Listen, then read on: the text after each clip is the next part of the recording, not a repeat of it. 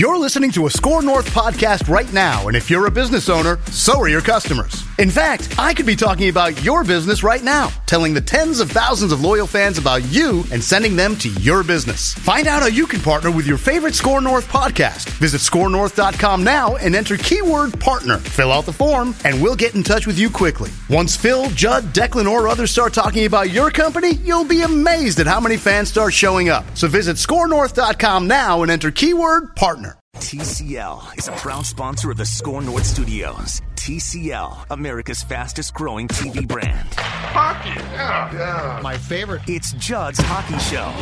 Judd's Hockey Show is Olga Declan Goff. Hello, Declan. Hello, Judd. How are you? I am good, and I'm about to present a fastball high and tight in the oh, reckless boy. speculation. Bar down. Here we go.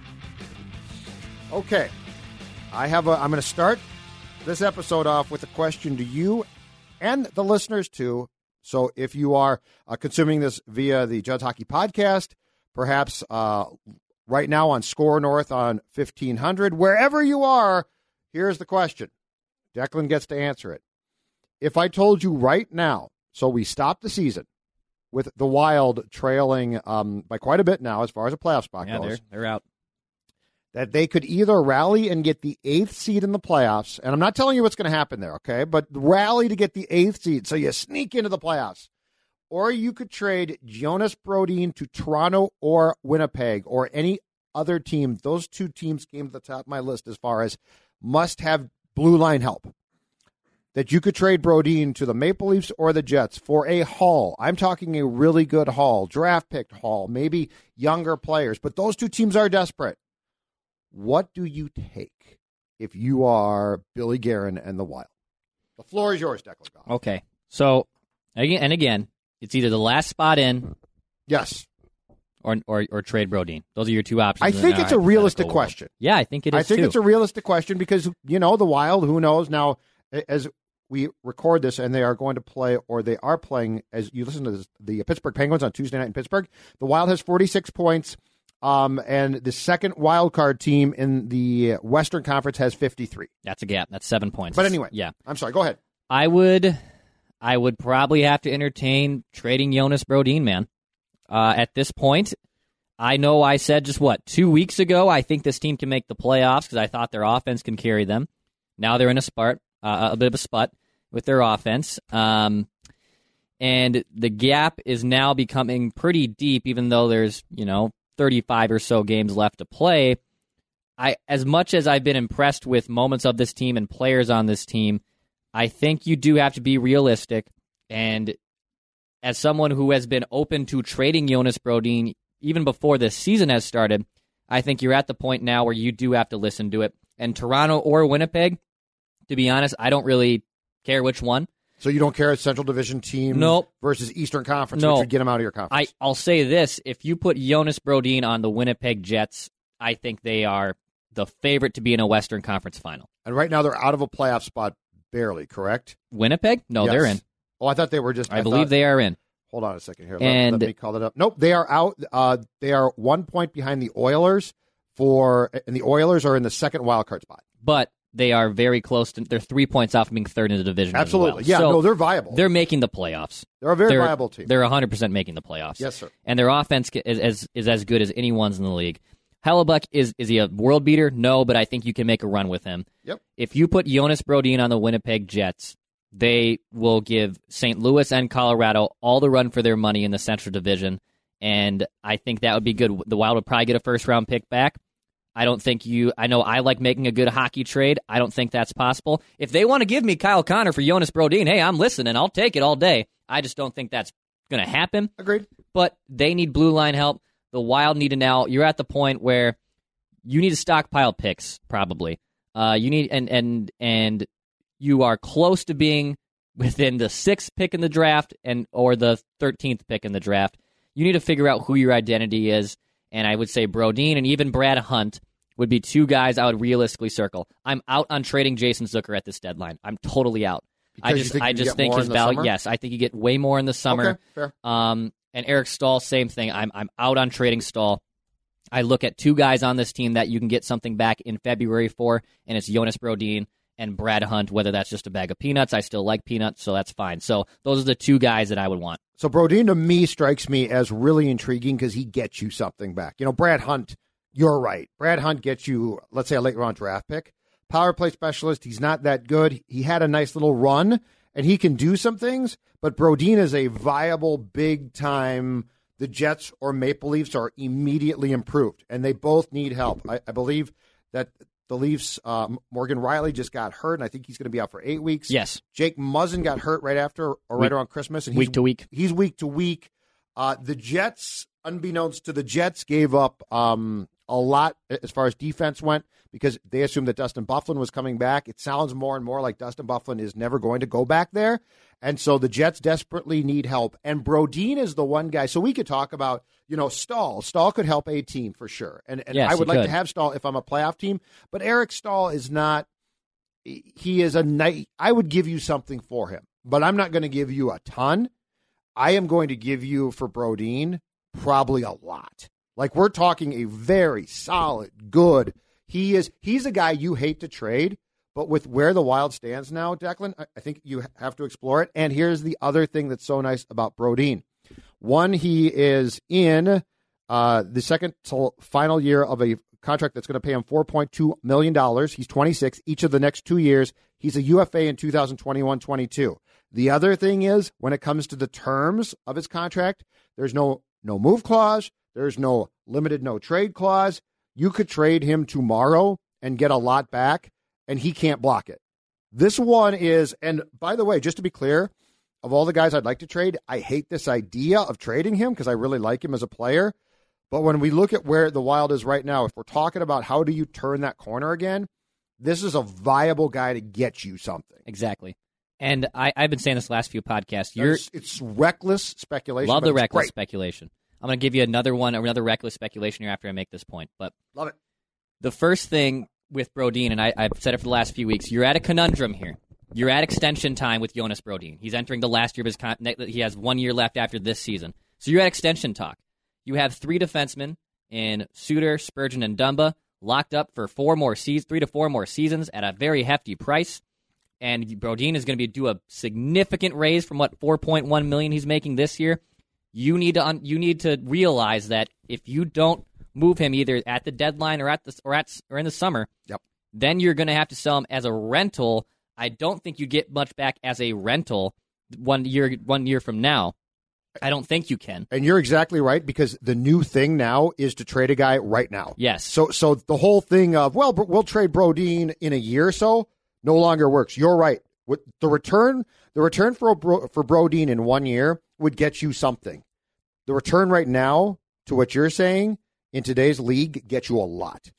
and the Wild have a plethora of defensemen who are. I'm not saying they're Jonas Brodin and they're ready to be Jonas Brodin, but they have a Nick Seeler, they have Pateryn, they have Brennan Menell, they have Louis Belpedio, both in the minors, who are two defensemen that deserve time up here. Yes, Jonas Brodin would be missed. I'm not. Uh, the Wild would be are, are going to be sad to see him go. But you have people to replace him. You have a plethora of defensemen, and if you're the Wild and you can you can sell, you have a surplus of something, you gotta get rid of one. And it's either going to be at this point Brodin or Dumba. I think Dumba's value is shot so low right now because of the season he's having, and it's Correct. such a hard guy you trade because you don't want to, none of the Brent Burns situation. So that's that's my first point on trading a defense. You want my reckless speculation? Well, on Dumba too. Yeah. Yes, quickly. Yeah. Dumba, Dumba. Dumba, I don't know what's going on necessarily, and I certainly, I certainly wouldn't say that I, I would never trade him. But I'm with you. Well, one, he is a right shot defenseman. They're incredibly hard to find. Two is you take Dumba to market if you're convinced that he's going to that something's wrong here. You take him to market in the summertime.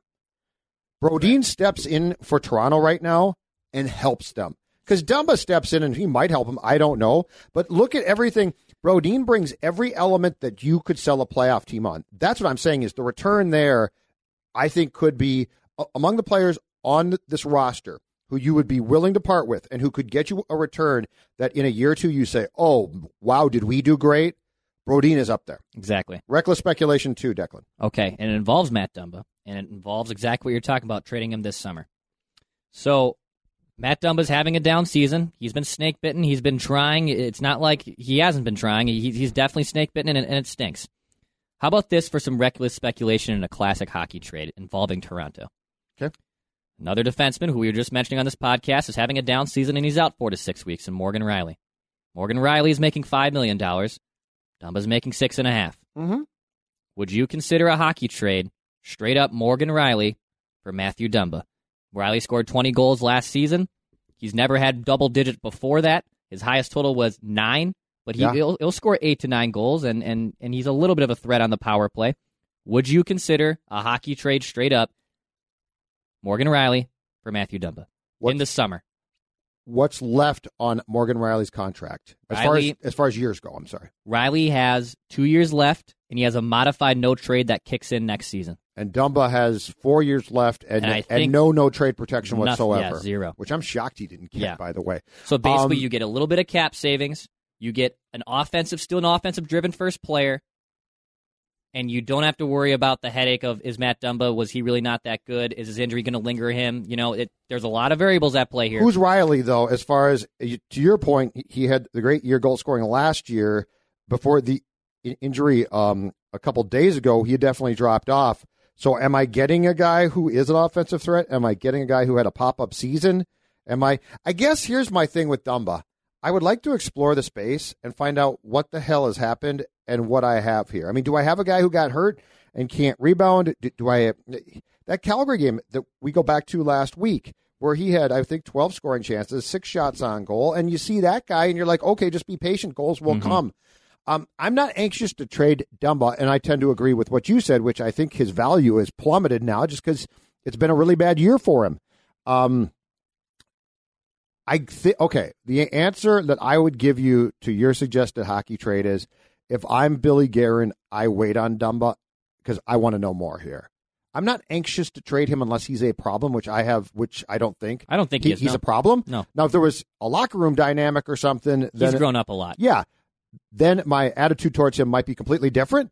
But assuming that there's not, and as I said before, we have no reason to believe that there is, I think I'm going to just wait this out because the Calgary game and the opportunities that he seems to be getting more and more now, not scoring yet, but the opportunities are there, Declan, really intrigue me. I mean, these guys are hard to, to find, and I will go back to the one thing is he's a right shot defenseman. They're damn hard to find, Yep. especially good ones. They're really good. So right now, my answer if if he just if Dumbo July- holds steady, it's yeah, July. July no, 1st I don't right want now. to trade him. Okay. No, because I think he's gonna. I really think Matt's gonna come back in 2020 and 21 and have a really good year. He- yeah. Still will make some dumb mistakes, but that's just sort of him. Um, but I think the goals will come again, and that power play presence, if it comes to fruition, can be damn good. Right. It's really intriguing. Would I want this trade? Would I make this? Would I make this trade? I don't know. Okay. And this is where I actually love playing armchair GM because I, I think it's it's a fun thing to do. If Bill Guerin ends up doing it, he does pull the trigger on July first or second. Matthew uh, Matthew Dumba for Morgan Rielly. Mm-hmm. I wouldn't hate it.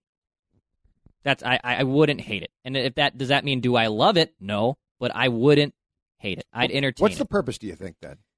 Cap savings, and I think I think Morgan Rielly's a more sound player. His ceiling is definitely not as I don't think it's as high as Matthew Dumba's is, but I don't think his floor is as low either.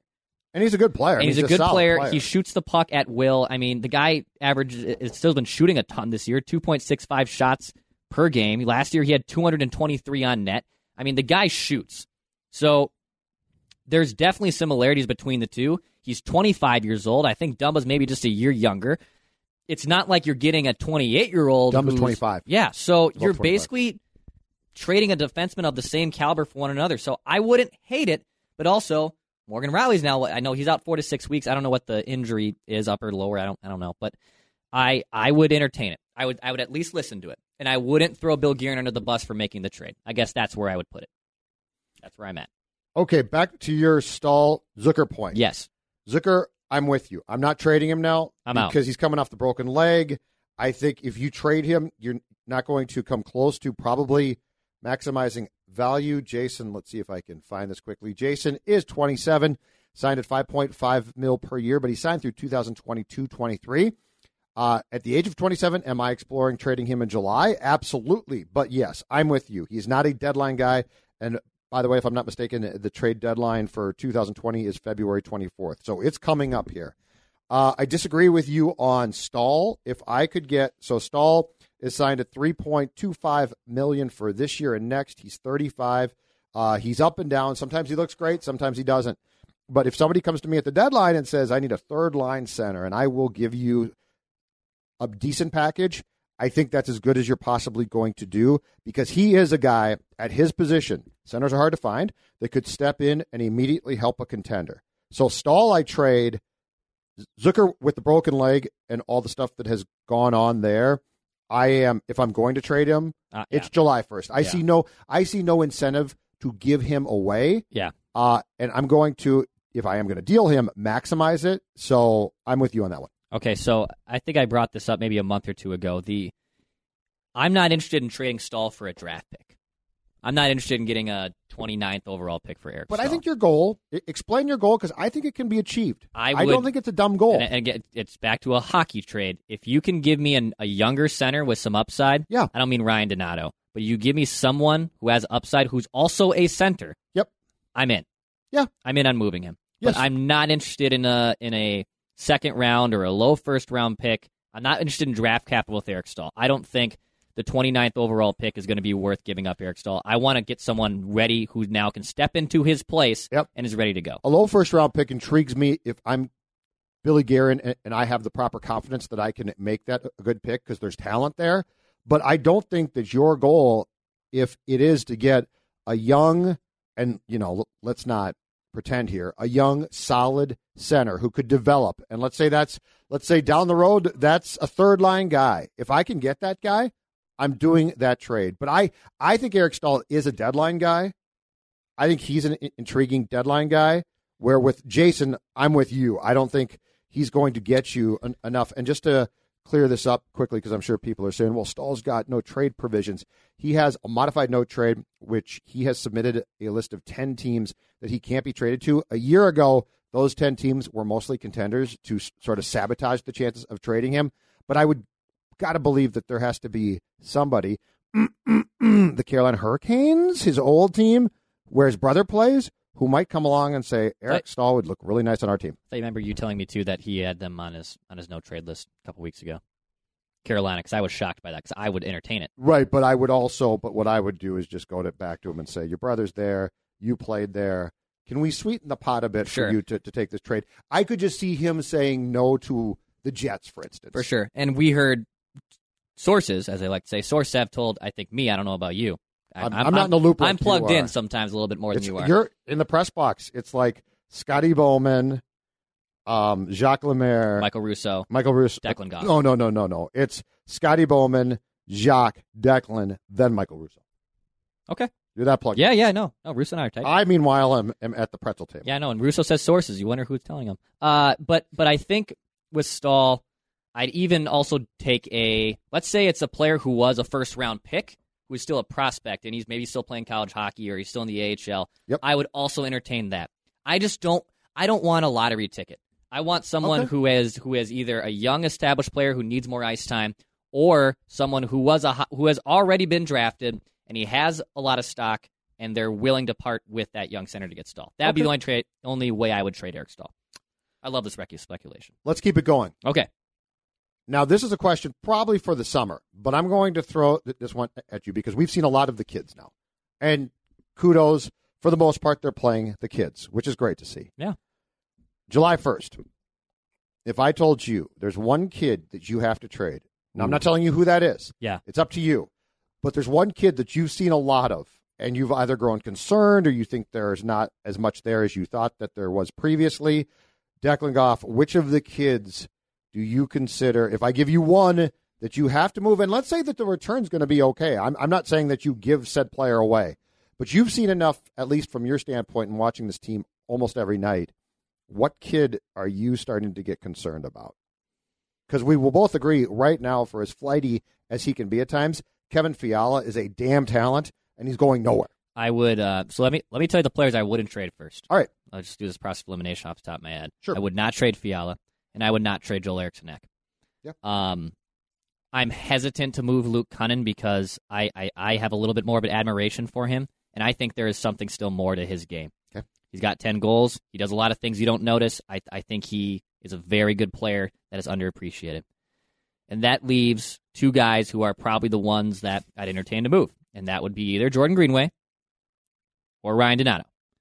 And I think either both those players bring two different things. I think there is something about Donato that clearly this kid has a shot, and he he is a goal scorer. If you give him time, the kid's going to score goals. Yes. Jordan Greenway, on the other hand, I don't know if he's a goal scorer, and probably you know what, he probably isn't a goal scorer. But he's got size, and he's got every blueprint that any hockey team looks at just from an X's and O's and a box score and says, "Oh, I, I we got something with this kid."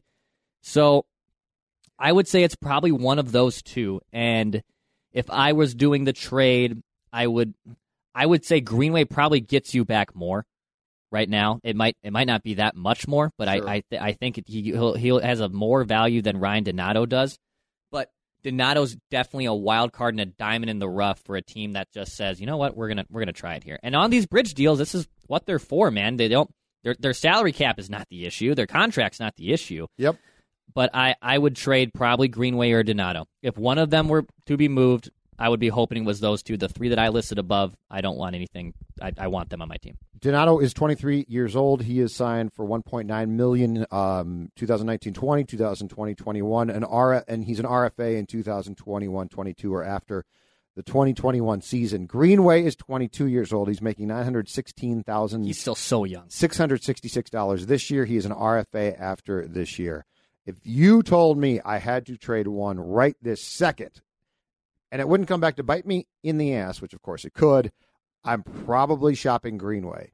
But because of because of my I am so You like him though. I'm so infatuated with the size, and when he's going well, he is. I love what he brings. Um, as much as I'm with you, Donato has some sick hands at times, and he can score some really nice goals. I probably trade him. Um, and you know what? I could take him to market potentially as a wing, a center. But if you told me I had to trade one, I don't think I can trade Greenway based on the fact that the upside still could be so damn high. And his skill set, again, he brings things that a lot of guys don't have. He's got size. He's got, and I'm not saying he's going to score a bunch of of uh, sexy goals like Donato can. That that shootout goal, what a week ago Sunday against Calgary, that Donato scored was just sick. It was great to watch. Um, but Greenway brings other intangibles that a lot of guys in this league don't have. Greenway can be physical. He can go in front. If and on the nights where he's going hard, he is fantastic. So yes, I'm with you. If I had to trade one, if you came to me and said July 1st, Judd, one has to go, Ryan Donato. okay. Let me let's what let's not really do the reckless spec trade speculation, but let's let's continue this reckless speculation. Let's let's open a little bit of ears here on the podcast, and I, I want I want to bring this up. Yeah. it was a questionable, and we haven't we didn't prep for this, so I'm I'm sorry for putting you a little bit on the spot. Damn it. we were in the wild locker room on Sunday, and I won't name the player. Yep. We heard a lot of expletives coming from the shower. So if so to paint a picture here, you walk into the locker room, it's a very disgusting, smelly, typical hockey locker room, and then there's closed doors to the kitchen and to the showers. And while we were interviewing a certain player, there was rumblings of F bombs and, and, and frustrations, and it could be for many of reasons And it probably happens a lot more than we than, certainly than we certainly think. especially in all sports. Uh, do you think is it a good thing that a said player or a player is is so frustrated and dropping f bombs? Do you think that was a good thing that this guy was doing that? it depends on why. Yeah. Like I, I didn't know the con- I don't know the context Yeah. at all. And, I'm throwing you on the spot here. Yeah, well, no, I, I'm just saying it depends on the why, and it also look. I don't think that any player getting mad removes the fact that this team, in my opinion, is not a playoff team. So, like, if this was a team, I'll, I'll give you one where, in this case, I totally got it and it made sense. 2008 Vikings. Okay. Yeah.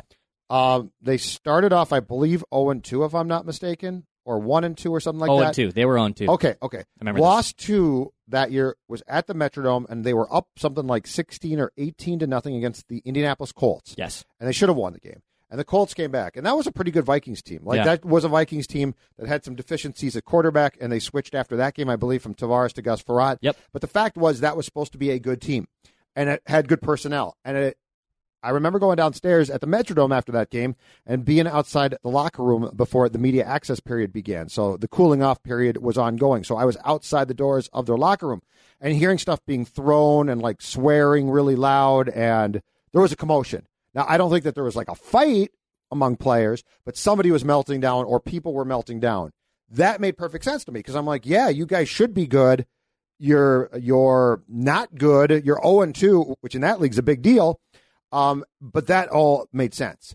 In this one, I don't know the context, and I also don't think that this is a particularly good team. I think they've got some talent. They're not awful. They're obviously um, not, you know, among the. They're not what the Ducks are terrible or something like that. Anyway, long story short, I don't think it really matters that much though, because I don't think that's the type of thing that's going to make this team good. Now, if you had brought the same story to me four years ago, I'd say absolutely.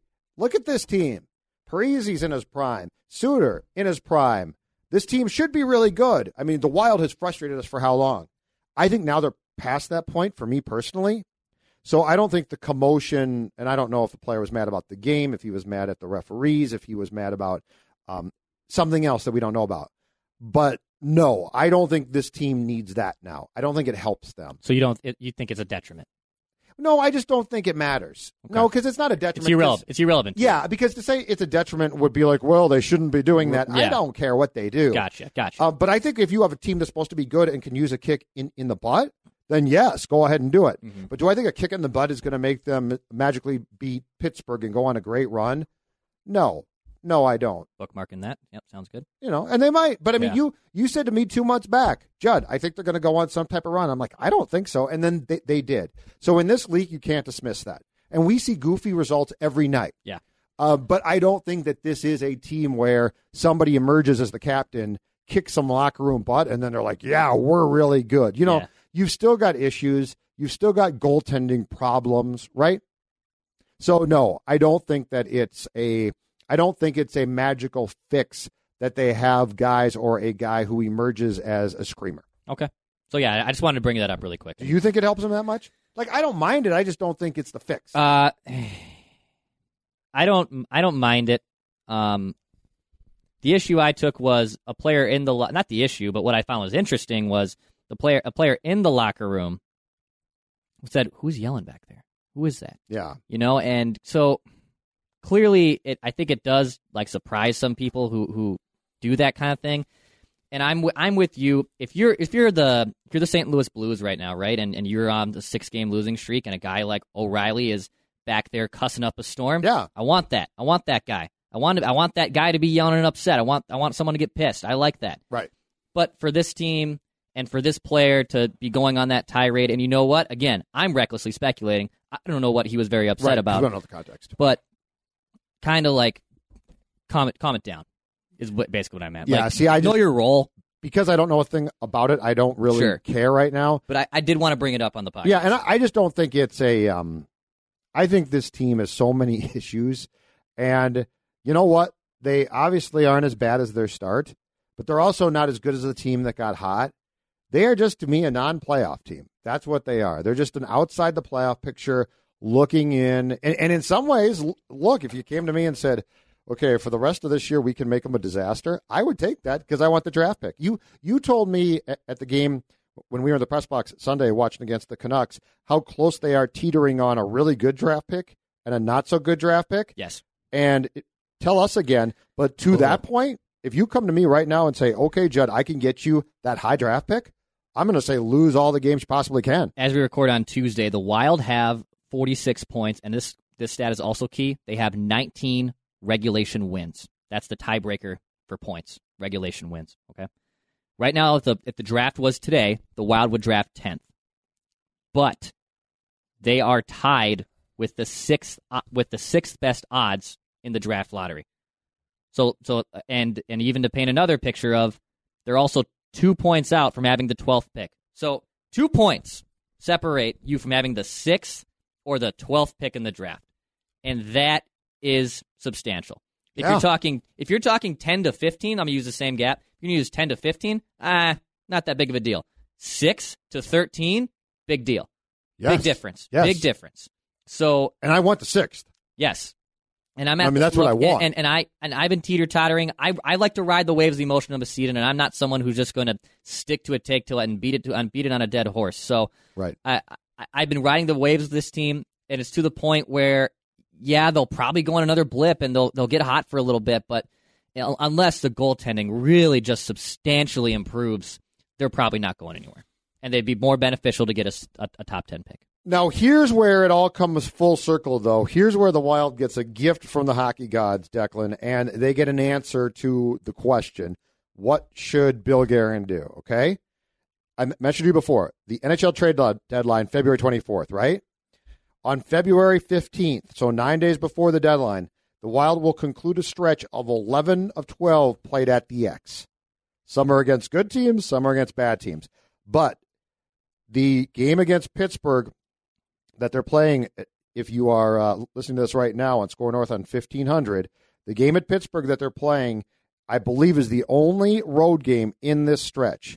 They're going to come home. Oh, I'm sorry, no. They're going to come home from this game tonight, to be clear. They're going to play seven consecutive. Then they're going to go on a one game trip, and then they're going to come back home. So 11 of 12 at that point will have been played at the X, February 15th. That will give you all you need to know as far as the definite direction. Because if you don't clean up on points by then, you will be completely, completely idiotic if you don't trade the movable parts. Okay, and I believe when we started the 18 of 22, you and I laid out a plan, or I, I more laid out a scenario of I stayed clear. You did. And I said, if you're going to play these 18 to 22 games, so 18 times 2 is 36. And if you could take 75% of those points, so again, I'm doing math at the top of my head, so roughly 28, 20, 27 to 28 possible of, of 36 points, I think that would not just put you in the wild card. You'd be in the playoff race in the division. I mean, you'd be in the one of the top three spots. Well, you got off to a horrible start. I believe two, two, five, and two. You only won. I believe you've only taken five of like a possible twelve points. So you've only taken like fifty percent that's right. at best of the points possible during this home stretch. Right. So you're, you're already now behind the eight ball. And like you said, now you're going on 11 of 12 after they finish playing the Penguins on Tuesday night. So now you're at 22 possible points at home. You essentially would have to probably take 18 to then put yourself back in the playoffs. And anything less than that, you're middling. You're you're you're back to exactly where we are before, where And everybody you're else knocking, getting points, You're knocking too. on the door, Yep. and then you fall off, and then the the X factor, and, and I hate, I always kind of hate control. We can control. You can't control who wins games, and everyone above you right now is winning games. Correct. So, yes, if you don't take at least, I think, 18 points in the 11 of 12 that are now remaining in this big old homestand, you have no shot at making the playoffs. And if you're going to be, let's say you only take 10 points and you, you were bad during that stretch, that is the icing on the cake and probably the, t- the, the last nail in the coffin for Bill Guerin to say, all right, guys, things are going to happen. And what, what makes the what makes your point even more important too is this one. You don't have so when you are playing those home games against Western Conference teams, especially teams that are ahead of you in the wild card race and or your division, you don't have the luxury of overtime wins and shootouts. Like you need the two points, and you need to shut them out of points. Because if you're giving up one point to them, or you know, in the case of the game a week ago Sunday, I believe it was against Calgary here, where you led basically five, four or five times that entire game, and then you lost the lead, and then you lost in a shootout. You got your point, but it's not enough. So you need to basically be getting two points, and pref- much preferably be getting two points with them getting zero points. So you know, you go to OT against a team that's you know a- ahead of you in the wild card race. Now they got a point. They might lose a game, but they got a point. So this gets very dicey. Yeah. But I do think the good thing is that you get to February 15th and definitively can say, we now can feel comfortable potentially, if you don't do well by then, trading whomever we like to trade. And February 15th. Or want to trade. is that the end of the 11 of 12? yes. Okay, That's so it. And then the 24th is the deadline. Okay, so then, yeah, that's this is your defining moment of the season, essentially. Um, yeah, this is your defining moment uh, of of your identity of who you are as a hockey team.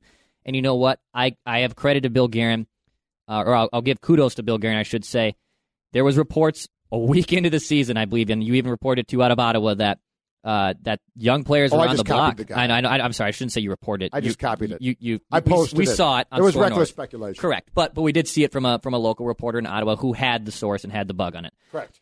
And Bill Guerin said, "I'm going to hold back. I'm going to hold back," and so far has held back. I think he's done exactly what he's supposed to do. He's evaluating. I don't think he's been brash to make a trade or, or brash to make someone available. And Paul Fenton did that to a degree. And you know what? Looking back on it, Paul Fenton might have been right, and we can have that podcast for hours on end if we really want to. Yep. But I think Bill Guerin is doing the exact right moves. I think he will sell what is he, he's able to sell at the deadline, and at the summer possibly evaluate things and, and see where he goes from there. And if I'm not mistaken, that report from the Ottawa Sun also had them. I think that was mostly shopping young players. Yes. and I'm not in favor of that at all Not at the deadline unless you make a killing. I'm I'm saying, um, Eric Staal, I would trade personally. Uh, I'm saying the Brodin idea really intrigues me. I hate the thought of trading him, but I do think that that could get you a ton I back. I think you have to. But when it comes, but if we're talking about Eriksson Ek, Cutton, Greenway, I'm not trading those guys. But to, Not not, right now. I should to say. play devil's advocate against you, Yeah. I will say that. But that's kind of the only things they have to offer because they have so many veterans on no movement or limited contracts. I think that's why we're going down the right path. Yeah. I think Brodin is incredibly attractive. yes. He plays a tough to find position. He's incredibly solid. He'd be a great playoff player. Can you imagine him in Right. Toronto on Yeah. like the second pairing? Exactly. So my, my point is, yes, I'm not interested in trading the young players, but I don't fault Guerin of looking at him like this is what I have to this is what I have to work with. Sure. So that, that's kind of where I'm at with it. Let me ask you about this guy. And we have we have dabbled in this conversation, and we've laughed and joked and and talked Hmm. about his skating. Um, but I have an interesting question for you now, and I think it's a le- I think right now, Declan, it's a legit question, and that's this one. Victor Rask in Calgary a week ago Thursday played what I think I believe was his best game, and he's played some decent games, but I think it was his best game as a member of the Wild. And I know there's a lot of bad games too, so insert your own jokes here.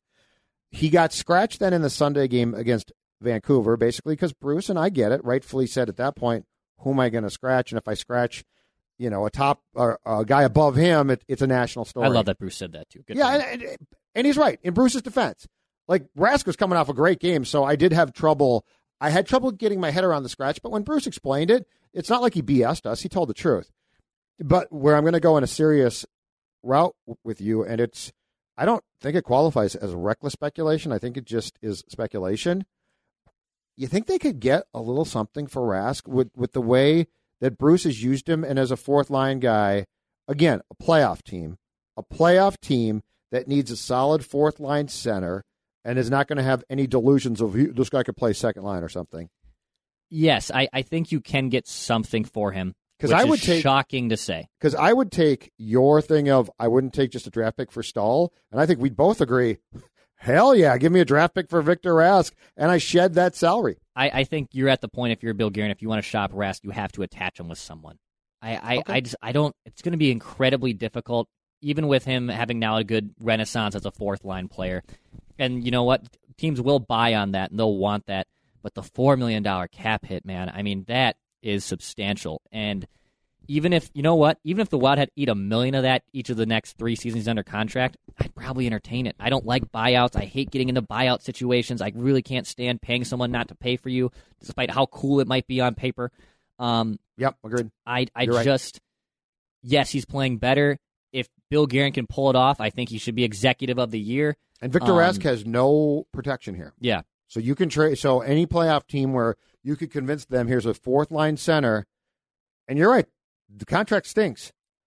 But if I'm a playoff team and I need a fourth line guy to play for me, that game against Calgary impressed me. he's been playing very well over the last month or so, and that's with him being scratched a few times. And yes, I, I think you can get something there, and it's just don't yeah don't expect a big return in it. It's going to be a salary dump. I, I think I floated out the idea of maybe you trade him and then you also take on maybe another contract, but maybe it's, maybe it's expiring sooner. You know, maybe maybe it's uh, Victor has three years left, and you're going to take on a guy who makes six mil, but you're going to be on the hook for it for next year. I wouldn't be surprised they did that.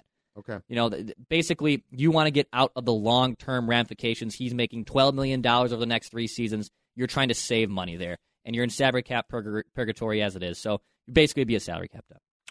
Give me uh, to, to circle back to Jordan Greenway, give Yes. me your prediction on Greenway because I love this prediction on Sunday, and I saw this on Twitter.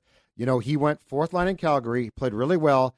They took him from the fourth line to, to the first line in that game. He was back on the fourth line against Vancouver on Sunday, and I got to be honest, I don't think he played a great game He in didn't. that game, but he did against Calgary. But you made a prediction to me in the press box that I actually saw somebody else after you told me that tweeted they thought this should happen. I don't like the idea, but I think your prediction might be dead on. I Jordan Greenway is going to get scratched. Oh, It's going to happen. Um, Donato has been scratched for the Pittsburgh game. Yep, he uh, Greenway will address in Pittsburgh. I think Greenway is probably one another one bad game away from from getting sent to the press box. Uh, Bruce alluded to it a little bit in the post game on Sunday. Yes, I saw another reporter do it, and it's it's he's been coasting. I think a lot, and as much as we, for better or worse, compare him to Charlie Coyle, he unfortunately over the last two weeks.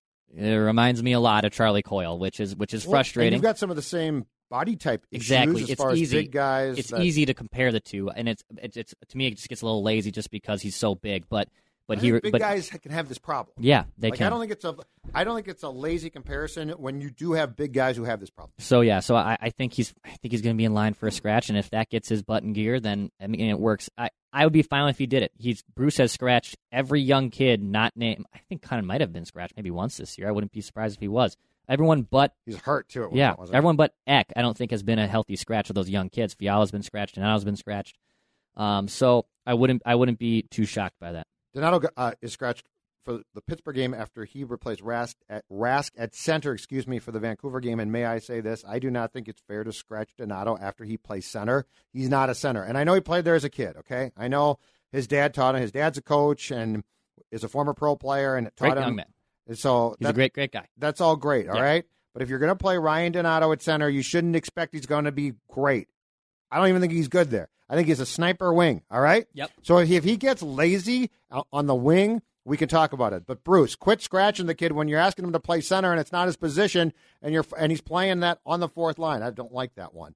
Um, wild thoughts. I, I've got a, I've got a league wide topic to get to, but if you have any final wild thoughts, Uh, not necessarily. Um, you know, I, I, I, thought- I thought it was interesting that Ryan Donato was on the power play on Sunday too, despite being a fourth line player. And I, I originally thought he was on the top unit. He was on both top units when they started their power plays on Sunday. okay. But I think it wasn't necessarily him taking Dumba's spot because Dumba was still on the second power play unit. I think it was Donato taking Hunt's spot on the power play and then reconfiguring what was going on. Gotcha. Okay. I think that's what it was. I originally thought when I saw like, oh, he's on Dumba's spot because Dumba was on the second unit. Not necessarily. I think I think it was Brian Donato taking Brad Hunt's spot, who's now being scratched, and again, probably someone you're going to be moving on from in a couple weeks. Dumba now also too. The one thing I like is that these last two or three games, it looks like he's consistently going to the Ovechkin spot in the power play. Keep doing that. I love that. Okay. He might miss the net. Don't care. Okay.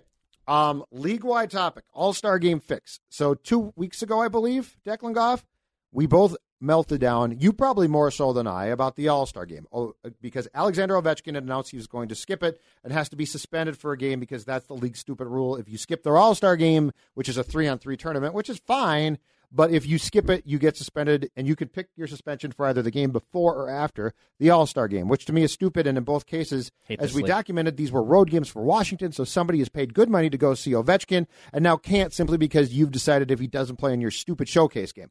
Um, but I've got your fix. I, I saw a note yesterday. I believe the Tuukka Rask of Boston, the Boston goaltender, has decided he is going to not take part or was not going to take part.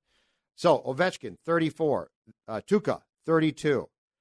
If you're over 30, you can skip the All Star game and not be suspended.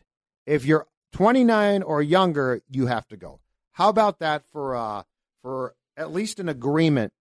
Because honestly, just quickly, if you're going to play three on three, I prefer to see younger stars anyway.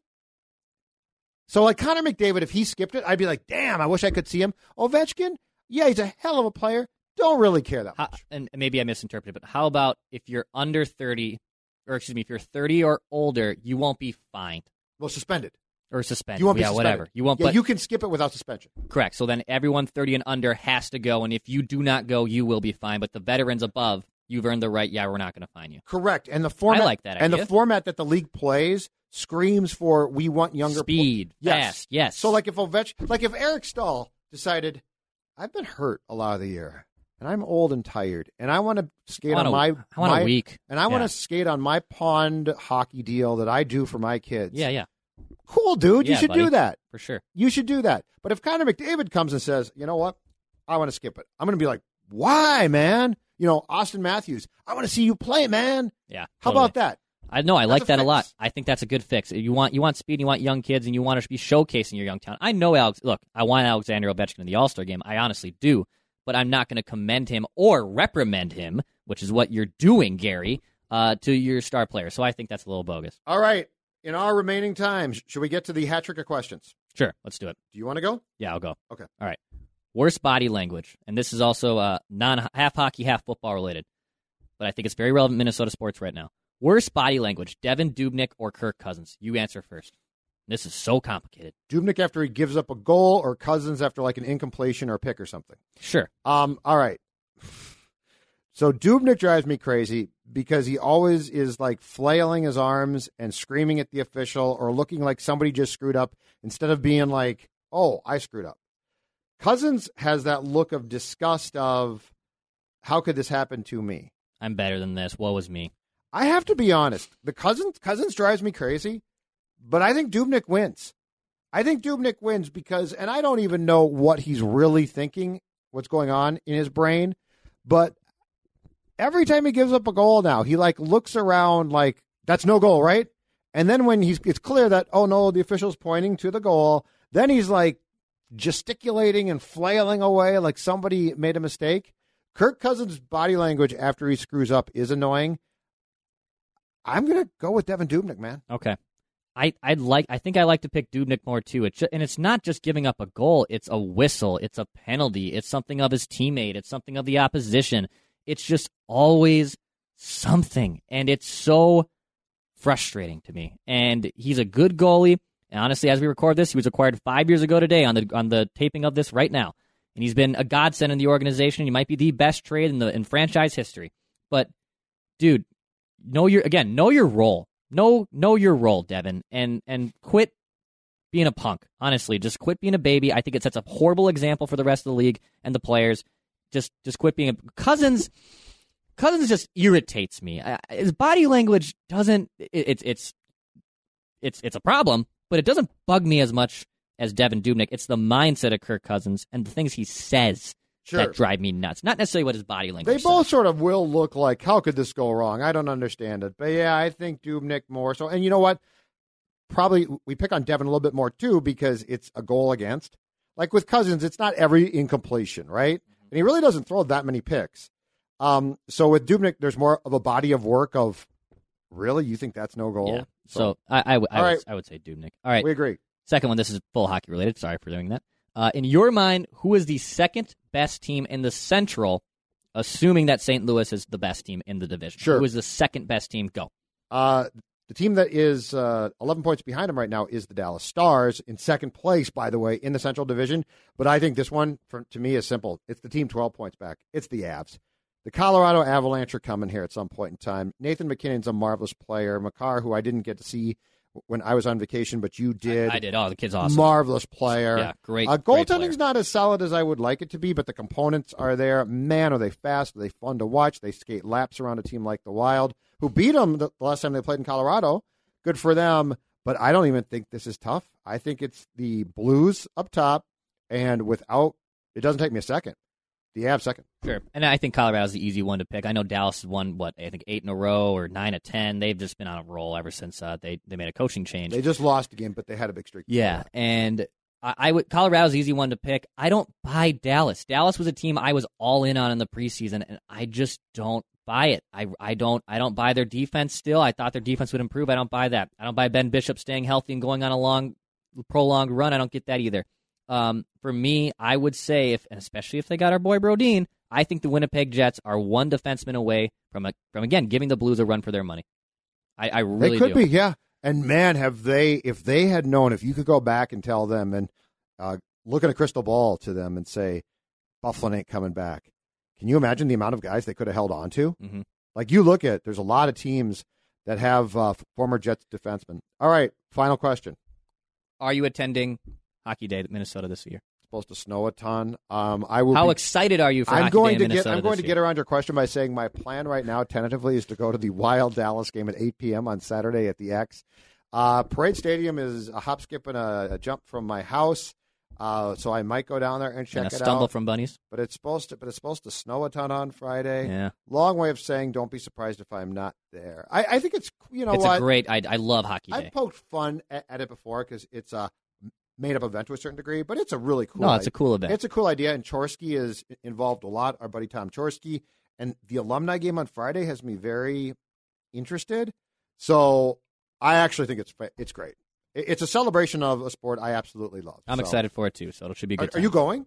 I'm going to try to make appearance. Yeah, that's the goal. I'm probably going to walk down Saturday. I'm hoping to go.